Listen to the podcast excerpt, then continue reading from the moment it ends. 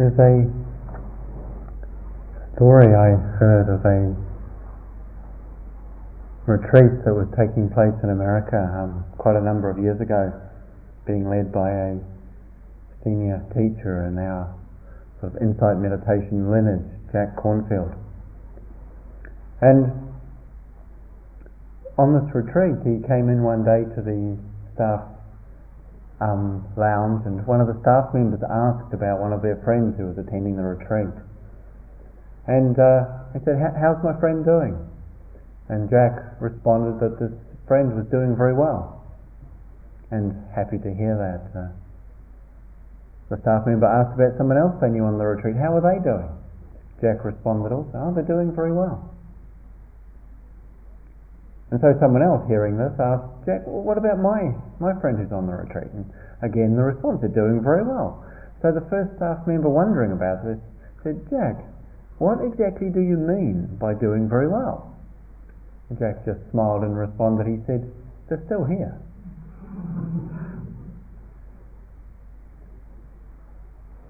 And I think we can perhaps sense sometimes in the experience of being on retreat how true that is.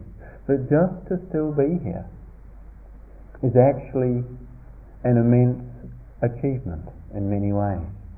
And uh, what we recognize or what we start to see is that this process of being on retreat is remarkably challenging in many ways.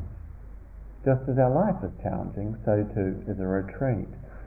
And we kind of come up against a sort of a hope, or perhaps it might even be a fantasy that we carry with us, whether consciously or not, that our spiritual practice, our retreat, our meditation will somehow be a, smooth and linear progression from chaos and struggle and conflict to ease and well-being and peace and joy. And, of course, how lovely it would be if this was so. But it seems that for most of us, what we experience is a, a process rather than of moving simply from a difficult condition to an easy one, but a process of encountering our life. And that process of encountering our life really asks us a number of significant questions. And one of those questions is are we willing to open to this? Are we willing to open to our life? And perhaps this question underlies, or our response to this question underlies a lot of how we experience a retreat. In those moments when we are willing to open to this, we find that things move and flow. And in those moments when we find ourselves unable to open, we feel stuck, we struggle, we find perhaps resistance. And so I'd like to explore a little this evening the, the nature of that process, of how we actually open to and how it is also that we close down in relationship to our lives in the context of what we're doing here on retreat. We have the invitation, the opportunity to discover that we can truly transform our life. And this transformation comes very much in the way we learn to meet it and how we respond to what is experienced.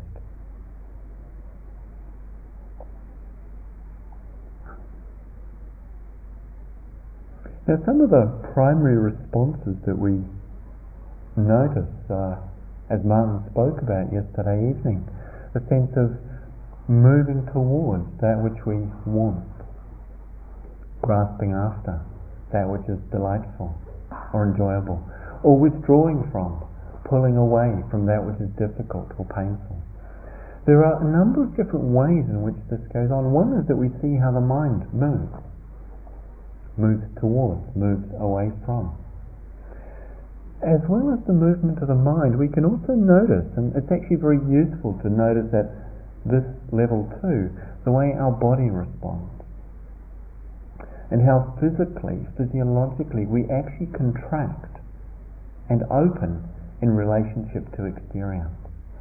Because it's often through getting in touch with the more physical, felt experience that we actually develop some degree of malleability, of fluidity within our process.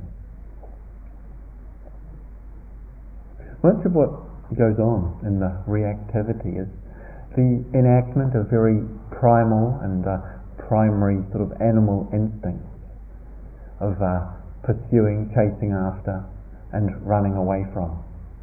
And some of that plays itself out in the kind of uh, reasonably well-known psychological sort of constructions of fight and flight.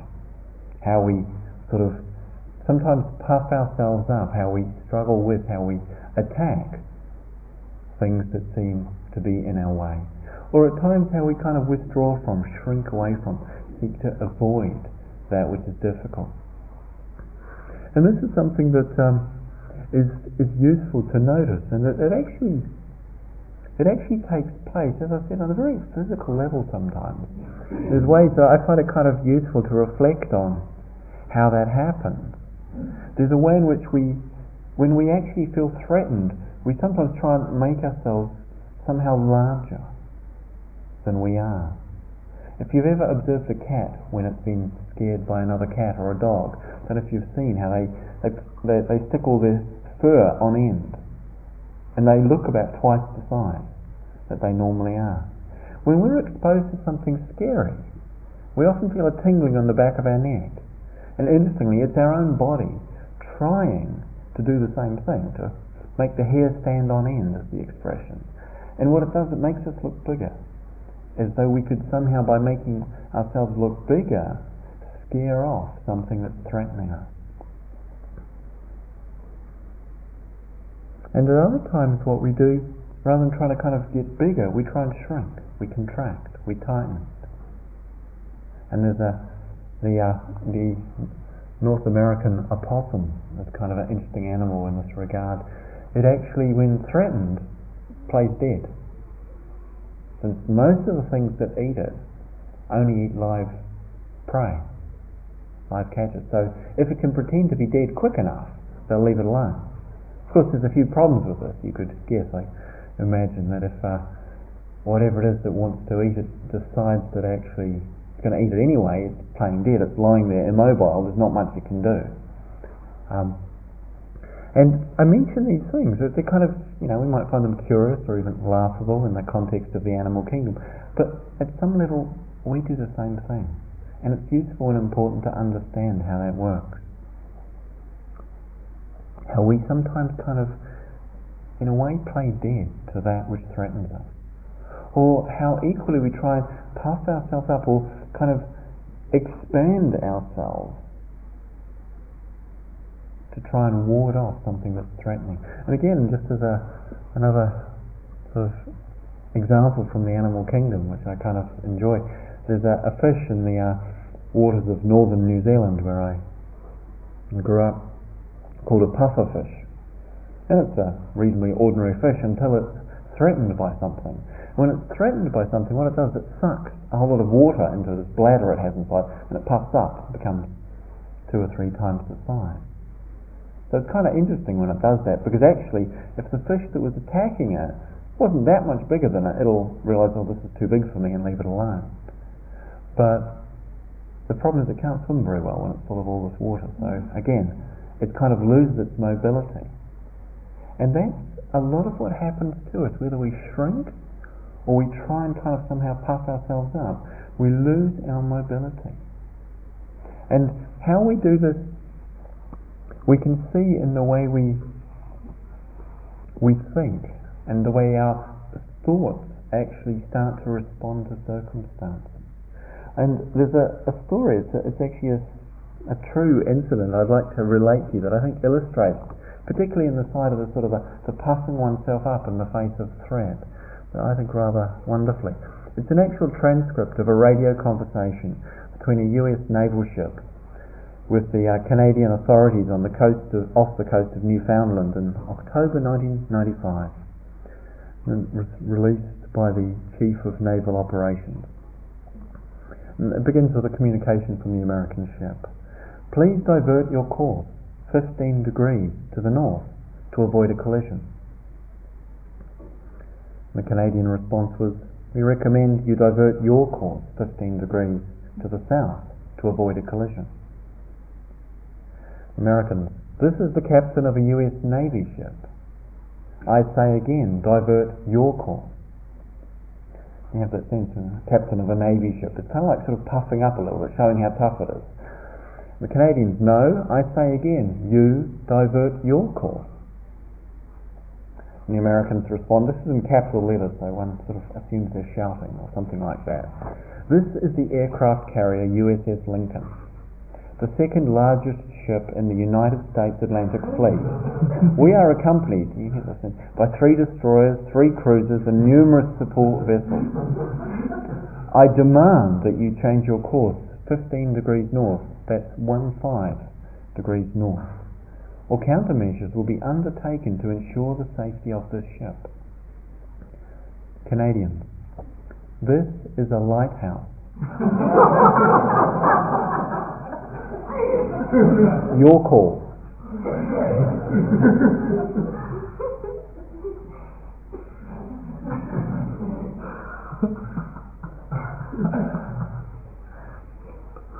And there's something rather sweetly and humorously and yet also very familiar and recognizable in that story where we see how when we face something that seems to be threatening to us, what we do is we push out against it often.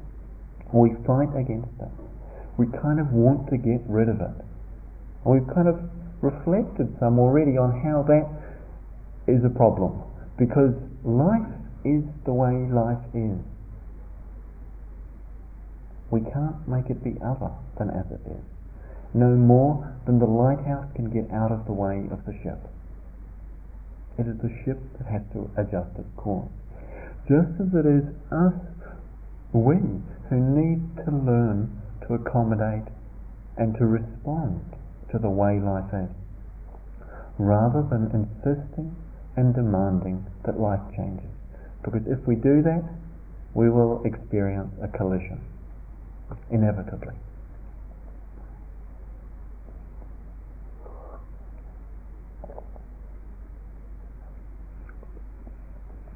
So this process of reacting against, of trying to push away, trying to block out, or alternately, for some people, a sense of shrinking away, of trying to become invisible in some way or form. This actually has an effect of hardening our hearts, hardening the very vibration of our of our being, we could say, both physically and energetically. There's a sense of becoming contracted or compacted or solidified, a losing of a sense of moisture, of fluidity. And uh, we begin, and often in life we again connect we begin our life remarkably sensitive. And we are incredibly sensitive beings. We can be touched so profoundly by simple things. A kind word can make us feel so happy, and a harsh word can devastate us. A few degrees variation in the temperature, and suddenly it's really cold and we're uncomfortable and miserable and we think, I want it to get warmer. And then, of course, if the temperature gets turned up, it doesn't take that long before suddenly it's uncomfortably warm.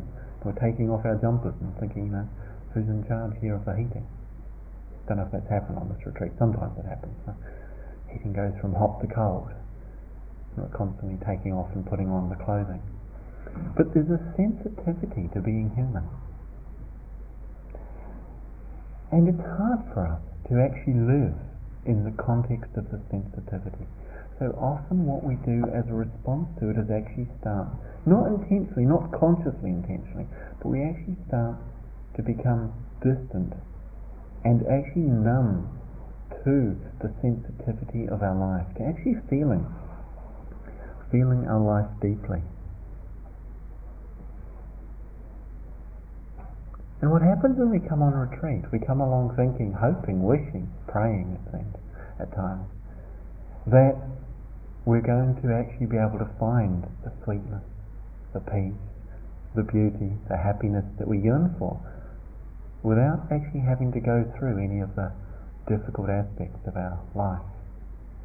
And yet, what happens, despite our wish, despite our hope, our prayer even, what happens is that as we start paying attention, as we start connecting, as we keep coming back into our experience, which is what we're doing, what we're doing is coming back into our experience again and again, consciously, noticing where we react against it, noticing where we're moving away from just what is here. As we start to do that, what we start to do is sensitize. What we start to do is to begin to actually bring a degree of moisture of life, in fact, into the experience of our immediate, moment to moment life. And this, this process of consciously inhabiting our experience has the effect of beginning to awaken our hearts, awaken the sensitivity of feeling at all sorts of levels, both physically, we start to become more sensitive. In terms of our feeling of the emotional life, we start to feel its vibration more keenly. We start to notice equally our, our we could say, our mental sensitivities to how much there is that we want to be different, want to control, want to fix. We start to see and sense that and our practice in this is really to go into that, to enter this territory, to explore it, to see what we can discover in that journey. Because although it seems at some level to make sense to us, again, we don't do this consciously, I don't think, mostly. But it makes some sense to protect ourselves from being impinged upon by life. And perhaps when we're very young we need to because life can be overwhelming and we don't have the resources of our adult, mature being to draw on when we're children. So we kind of learn the habit of protecting, of defending, of closing down, of withdrawing, of hardening. And in doing so, although we do it initially for our protection, what we experience is that that protection that we build around us actually, that armoring we create to defend against the world, actually becomes a prison in which we find ourselves caught. A prison in that we find ourselves bound or limited or contained within this sense of contractedness, this hardness, this lack of sensitivity, this, this fear or this inability, fear of or inability to actually really connect, to actually really touch and be touched by our life, and to receive what our life is offering us in each moment. So learning to actually open to it, to see that we have to be willing to step out of the relative or apparent safety of the familiar and the sort of distant relationship we have to our experience because we see that it's not satisfactory and that it's limiting, that it's binding. I had a quite a remarkable experience once for myself and that it really quite struck me how, how much this is so. When I was uh, walking one one day in the woods near a retreat center in America that uh, the Insight Meditation Society, it's sort of a sister center to Gaia House. And um, as I was walking there through the woods near the um, near the pond, across the path suddenly I saw a few yards in front a snake, and I stopped, completely still in that moment. The sight of a snake. We don't have snakes in New Zealand where I grew up, so snakes is scary business. And there's lots of stories in the Buddhist tradition about snakes and ropes and the importance of being able to distinguish one from another. But um, I won't go into those right now. Um, so it is really useful to be able to distinguish. Sometimes we see a snake and think it's a rope and we could get into trouble. Other times we see a rope and think it's a snake and uh, although there's no danger at all we can be very afraid. But on this occasion, I saw a snake, and I could see a snake, and it had this kind of shiny, burnished brown skin with all the scales. And I stopped dead still.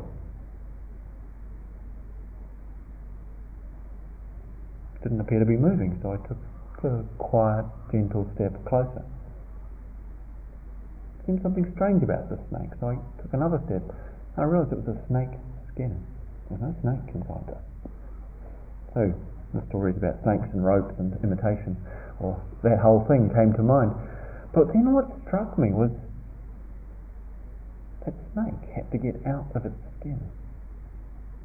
Wow, that must be tough. And why would it, why would it have to do that? It's like that which is its protection, its armor against the world, in effect, also becomes its prison. The nature of armor. It's the nature of having a hard shell or a protective cover, like a scaly skin. For a snake to grow, perhaps you know this. Um, for a snake to grow, it has to shed its skin. Otherwise, it'll die. Trapped within something that won't expand. It protects it, but it cannot grow within it. So regularly, snakes shed their skin. When they come out, they come out soft and, I suspect, relatively tender and vulnerable to any passing hawk. And it's kind of an interesting metaphor for what happens in practice in order to be able to grow beyond our limitation and beyond the sense of armoring or defendedness or rigidity that we unconsciously create around ourselves for protection, we have to be willing to actually step into the territory in which we are vulnerable, in which we are sensitive, in which we are a little bit more juicy. And this is not easy today. And yet this is something we are asked to be willing to engage in.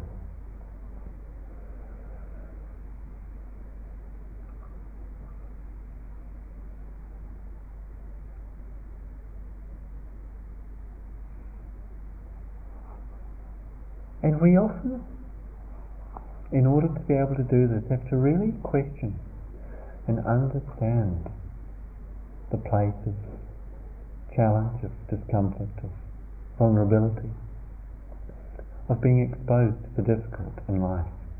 We can really believe, be um, deeply convinced, it seems, that if we did it right, if everything was the way it should be, then we would not experience pain or discomfort. That there would not be any of this. And that the fact that there are difficulties, challenges, pain in body, heart, or mind is somehow evidence that something's wrong. That we've made a mistake, or that we're not good at it. This thing called life, or this thing called meditation, or whatever else. And we often use the presence of the difficult to somehow negate, demean, judge, or criticize ourselves, or someone else. And I think it's useful just to reflect on this. It is inevitable that we will experience the difficult in our life. There is no way around it. The Buddha spoke often of the fact that we are subject to birth, aging, sickness, and death. All of us go through these things. Our body passes through that cycle of birth, aging, sickness, and death. All of us. And in that, it is challenged. And it's difficult, it's hard at times. It's not because something's wrong that we go through that. It is how it is for body. At times our hearts also are touched by things that are not easy for us. Again, the Buddha spoke of pain, grief, sorrow, lamentation and despair. And one hears and thinks, gosh, that's not what I came to meditation for, you know, I'm here on retreat. So they said on the advertisement for the course, you know, come along, birth, old age, sickness and death, lots of pain, grief, sorrow, lamentation and despair, you know, it wouldn't be a lot of people signing up, would it? and we're not saying in that that therefore, you know, we're trying to make more of this. but just acknowledging, oh, this happened. Sometimes it happens to me, to you, to each of us. And I, I mean, despite the fact that at one level it seems obvious to us that yes, this is part of our lives. At another level, we can really cling, I think, and understandably, cling to the sense of hope that we could somehow avoid all of this. If we found the right spiritual technology or the right whatever, you know, if we've gone beyond the idea that sort of material circumstances, jobs and relationships and um, houses and cars are going to do it for us, because we've seen that yeah, there's a certain value and usefulness in all those things and appropriateness should we choose to um, engage in all that. Um, and yet ultimately it's not going to do it for us. And yet we often come thinking that somehow spiritual practice is a way around all of that difficult, sticky stuff about being alive. So there's again one reflection that I find useful for myself and like to share that kind of for me cuts through very clearly the idea that we could avoid this. And it's quite simple. It goes like this. If you love something in this life or someone, at some point you'll be parted from them or that thing. If you love something or someone, you will at some time be parted from that, whether through intention, accident, or ultimately death. And in that parting, it will be painful for the heart. There will be grief, there will be loss, there will be sadness. That is without question. And if you don't love something in your life, or someone, if there isn't love in your life in any form, that will be painful. That will be grieving. And there aren't any other options really. So again, this isn't to try and emphasize, you know, doom and gloom. Sometimes, you know, Buddhism gets this sort of bad press around, you know, all this emphasis on suffering. It's more like, let's be honest. Let's see, oh yes, this is here. If we're not honest about that, we can never find our freedom in the midst of it. And we'll continue to look for our freedom somewhere else where it is not. And we'll never find that place because we'll keep on departing from the truth of our life in search of something else. Whereas acknowledging this reality means turning back towards the truth of our life with a real caring, with a compassion for ourselves.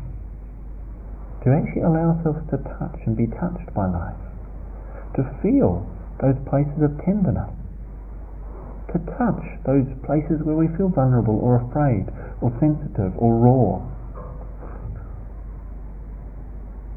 and actually get to know what they're like. To see that in the experience itself, although it's challenging to us, challenging to us, it is not in itself the basis of the suffering. It's actually the disconnection from our life that occurs when we try and escape it or suppress it. It's the hardening and the rigidifying of our of our being that is the suffering, that is what the resistance creates, or the attempt to escape generates. So coming back into our experience, it's like we come back again and again into our body some of what we experience in our body, due to physical conditions, due to emotional conditions, some of what we experience in our body is uncomfortable. Due to environmental conditions of temperature, of the what we're in contact with, these things we experience sometimes is difficult. And because our body as an experience is at times difficult, we tend to depart from it. If you wonder why you spend so much time in your mind, and we all do, until we start really training, cultivating our capacity to be present. We're so often lost in the thinking. Sometimes a significant part of the reason for that is because it's not easy to be in our body. Because we haven't actually made peace with the bodily reality that includes, at times, the difficult. Though it's not just that what also happens to us, and tragically, when we disconnect, when we push away, when we depart from our experience, because some of it's difficult, because aspects of it are painful to us, what we also lose touch with is those aspects of our experience which are rich, which are nourishing, which are sweet and precious. And we feel the loss of that in the disconnection, in the distance, in the hardness. So we're asked when there is pain, when there is discomfort, when there is a sense of vulnerability or fear, to actually turn towards that experience with care, with kindness, to actually allow ourselves to feel into this. What's it like when that's going on? Are we willing to meet it, to embrace it? Because to embrace it is to embrace our life, and to reject it is to reject our life. And to do this, we of course have to address some very deeply conditioned and programmed habits. The habits primarily of always seeking for the pleasant, trying to avoid the unpleasant and the difficult. And with that, one of the most useful and important things to explore and to understand is our relationship to fear, the power that fear has in our lives for most of us, at least some of the time. So much we want to avoid that which we fear. If we ask ourselves how much of our life has been spent avoiding that which we fear, trying to escape, to get away from that which we fear that is present, trying to prevent the arising in the future of that which we fear. How much time have we spent? How much energy? It's a process that can consume us and that drives so much activity. We see the underlying currents of anxiety in our world and how they're kind of intensifying in the culture of the moment, the busyness and the pressure, and how the attempts to somehow bring an end to that fear through often violence, repression, and force seem to only lead to more fear, to more pressure on each person and individual. So, with looking at the experience of fear, which is so much of what makes it hard for us to be with the difficult, we're afraid. What are we afraid of? Often we're afraid that if we do not resist or fight this experience, it will overwhelm us, it will annihilate us, or it will define us, and we will become mad whether it be some particular emotion that we're seeking to avoid feeling, that we don't want to become or be defined by, maybe sadness, maybe anger, maybe confusion, or grief, or loneliness. Different things we feel at times. Or whether it be just something physical, pain in the body, we often relate to it as though it would continue forever. To learn to be with it just now, for a moment. To see that that's possible for us. Because in the moment that we're here, it's here, we're here. In this moment we can be with it. We can't be with it all week or for the whole sitting. It's not possible because it hasn't happened yet. And we're not asked to be with it in that way but seeing that fear has its power through telling or projecting a story about the future of what will happen and how that will be. But it's actually something that's happening right now. Fear is an experience that's happening right now. And it's something we can actually meet and feel directly and get to know what it's like. If we can meet fear or any other difficult experience. But often we have fear in relationship to all difficult experience. So it's the first thing we need to address. There in resistance, there in avoidance. If we can actually meet the fear and get to know what it feels like, it's really unpleasant. But actually it's something that can be felt, can be met. And to actually meet it with a sense of care, of kindness, is to take away a lot of its power. To see how the view we have the idea we create that this experience will continue, that it's always been this way. We see perhaps a, a, thought arising of, of how how we're feeling unhappy about something, dissatisfied, and then we start to think, gosh, I've always thought like this. I've always had these sort of miserable, depressed thoughts. I'm really depressed and miserable. In fact, my parents were always depressed and miserable. I'll probably have miserable children, you know. We have this sort of this idea that it's going to always be like this. Or my knee hurts, it's going to get worse. I can tell, you know, and we, we're starting to imagine the ambulance pulling up at Gaia House and taking us away in a stretcher. Because the mind just moves so quick. It's trying to escape from the immediate experience that's difficult. But in the attempt to escape, it somehow magnifies the difficulty of it. It doesn't successfully remedy the situation. If we come back and see, oh yeah, this is uncomfortable, this is not easy, or this is not flattering, we see that we're kind of filled with um, jealousy or, or greed, and we think, hmm, that's not okay, I shouldn't be like that, I don't like myself, other people won't like me if I'm like this. We try and suppress it because we're afraid of the view of ourselves that we feel compelled to form around that experience. And yet see these experiences just arise. They don't actually define us. They're just experiences. And they come and go. If we can see that, if we don't actually need push away at the experience and actually look at it, what we see is that these experiences are not so personal. And this is important. It's not just happening to you. It happens to all people.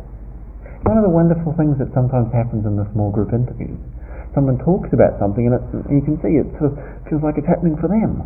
And everyone else, you know, I'm struggling with my mind, I can't do it, I'm sitting here, you know, I look around, everyone else is so calm, so peaceful, I can't do it.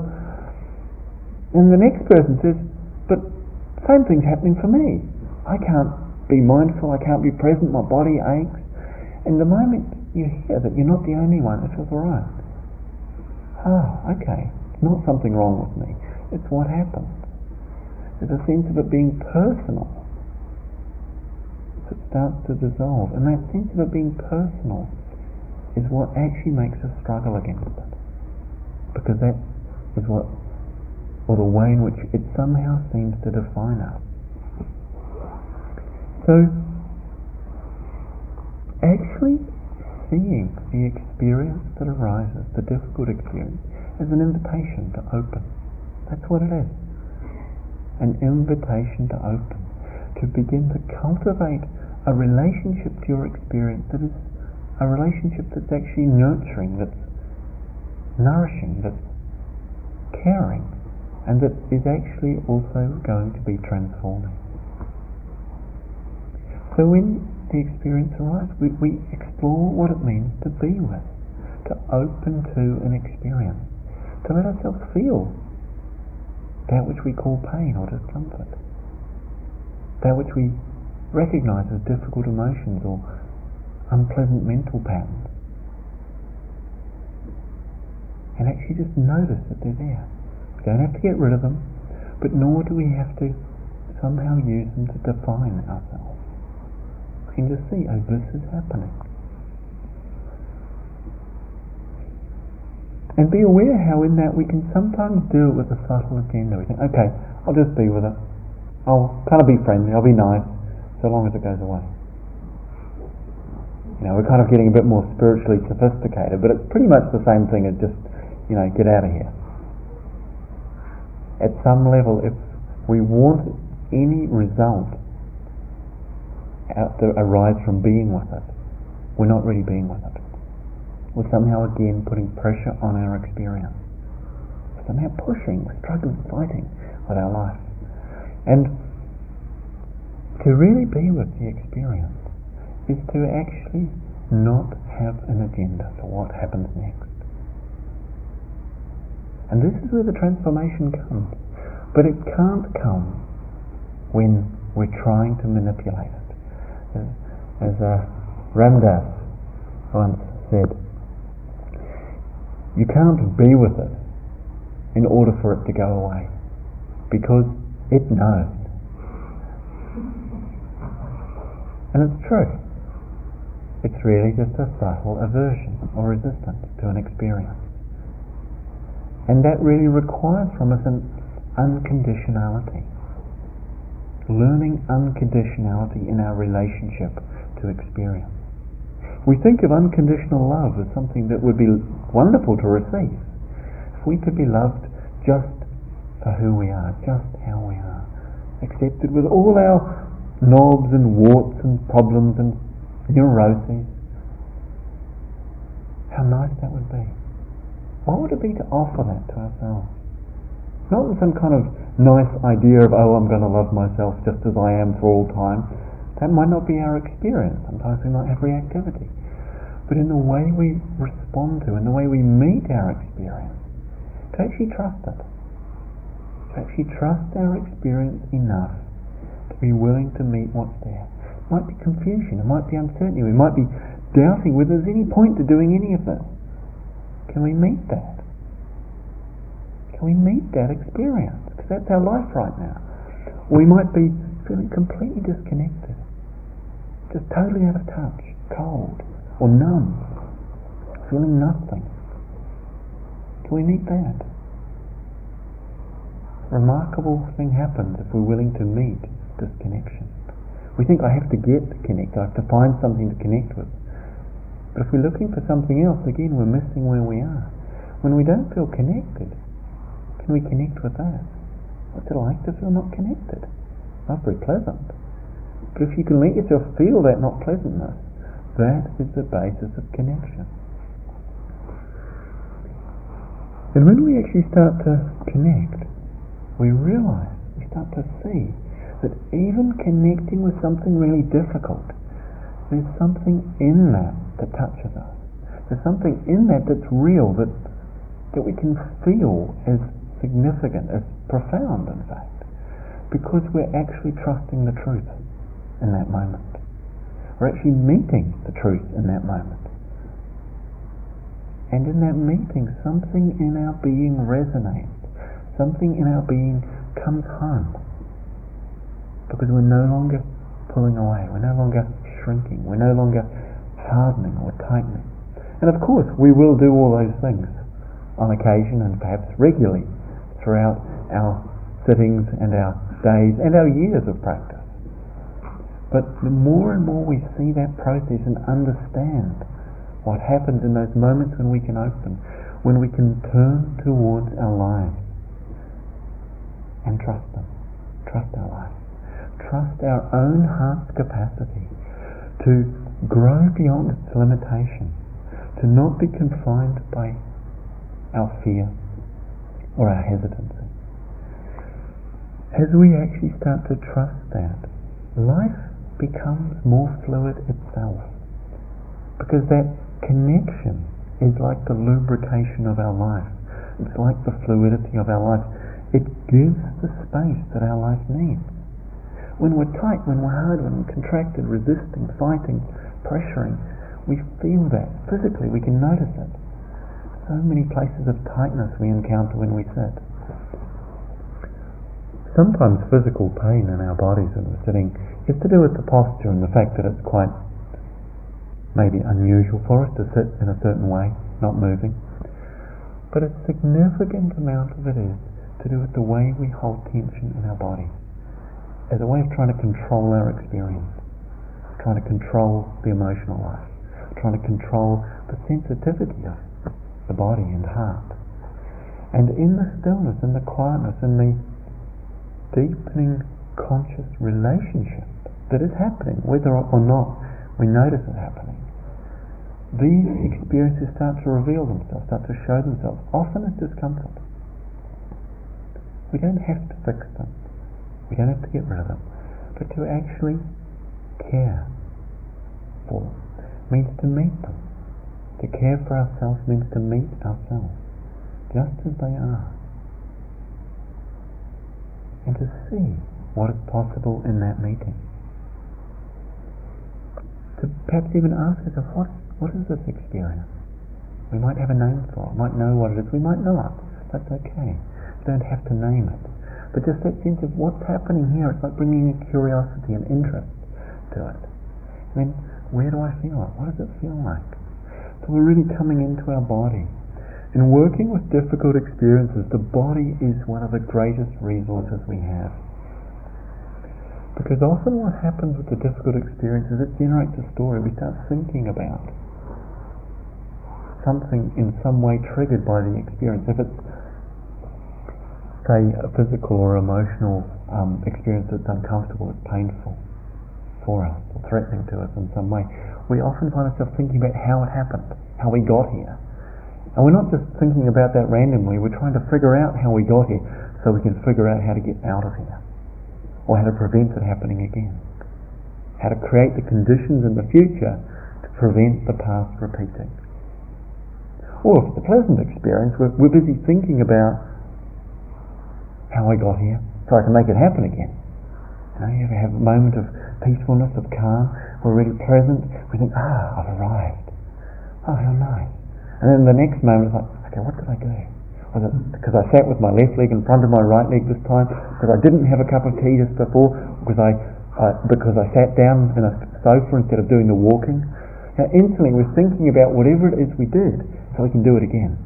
Of course, in all of that, we've immediately lost. You lose contact with the actual experience. And with the difficult experience, coming back into our body and feeling it is the place in which we find the middle way, the path between the extremes. And Dharma practice, uh, Buddha's teaching, is described in summarized as the middle path between extremes. And in this case, between the extreme of avoiding or denying the experience on the one hand, or on the second, on the other hand, becoming lost in, caught in, defined by the experience. We often think that these are the only two possibilities.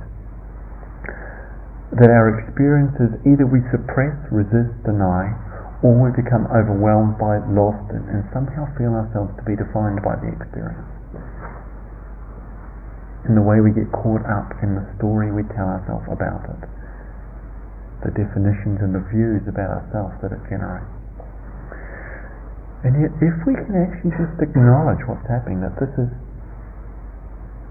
discomfort, or this is anger, or loneliness, or whatever, and actually say, what does it feel like? If we can be with that in our body and make space for it, allow it to be felt, then we're in touch with the experience.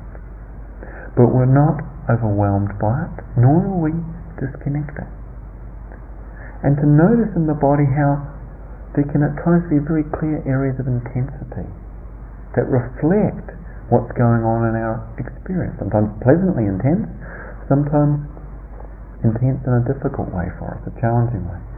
And to actually explore what, what is possible for us to be with that as a felt physical experience.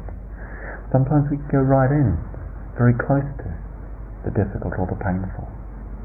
Sometimes it's more useful to give it space and just gently feel around the edges till we feel more at ease, till there's not resistance or fear. And yet if we notice resistance or fear to the experience, just turn towards that, make space for that, feel that too. We don't have to spend too long there, but just acknowledge it. And if it seems useful, we maybe explore it a little.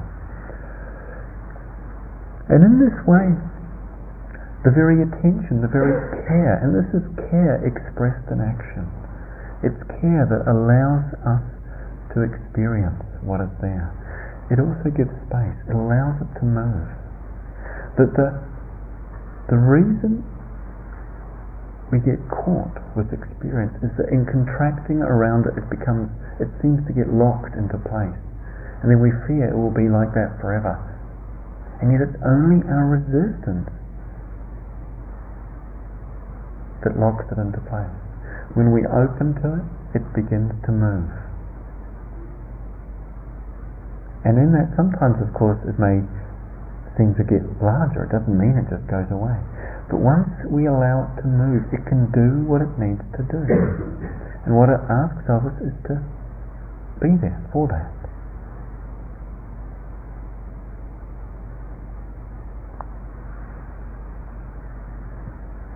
There's a poem by Wendell Berry, I think speaks rather sweetly about this. I go among trees I go among trees and sit still. All my stirring becomes quiet around me like circles on water. My tasks lie in their places where I left them, asleep like cattle. Then what I am afraid of comes. I live for a while in its sight. What I fear in it leaves it, and the fear of it leaves me. It sings, and I hear its song. When we allow ourselves to be still, and so much of our movement is because we won't allow ourselves to feel what comes when we are still. We allow ourselves to be still. That which we fear reveals itself.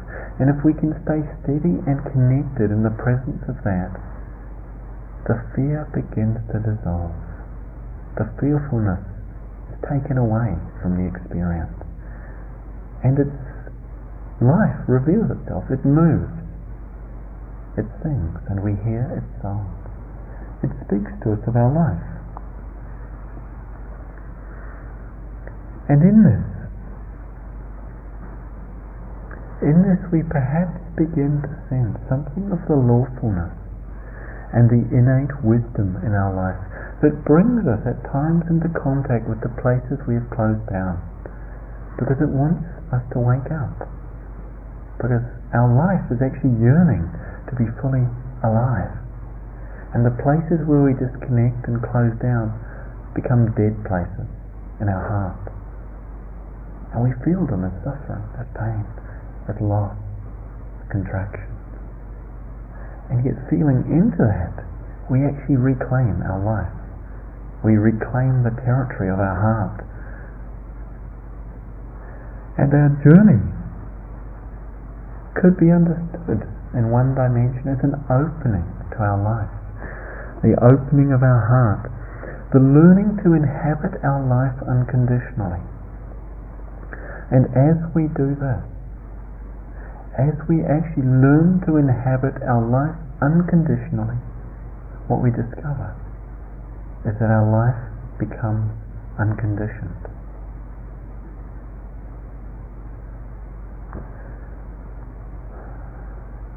That the peace that is possible in life is not the absence of the difficult, but the willingness to meet whatever comes, to allow it to move as it does, and to discover in that that life passes through. That when we don't resist, the difficult moves through. And the quality and the depth of our connection to our life and to each moment reveals to us a simple and yet profound dimension of being, of presence, of aliveness that is not in itself conditioned by what happens, by what goes on.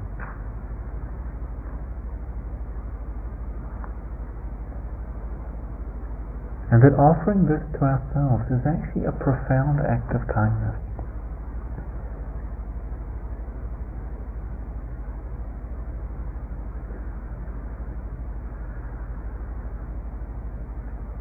So could we just sit quietly for a moment or two, please?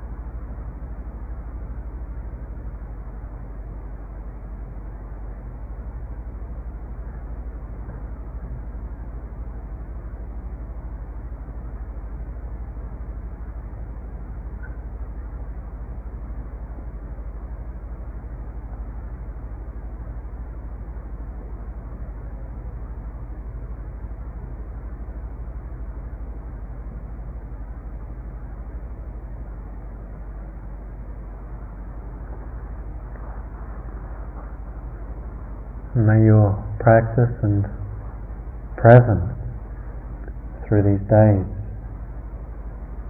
lead you deeper into your heart and the very heart of being itself.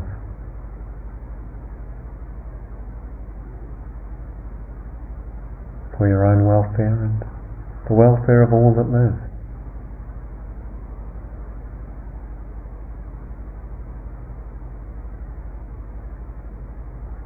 May all hearts be open and awaken into life.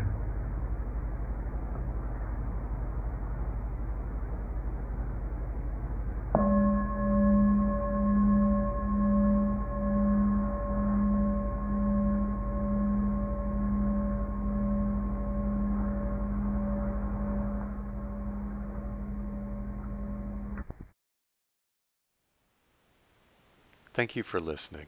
To learn how you can support the teachers and Dharma Seed, please visit dharmaseed.org slash donate.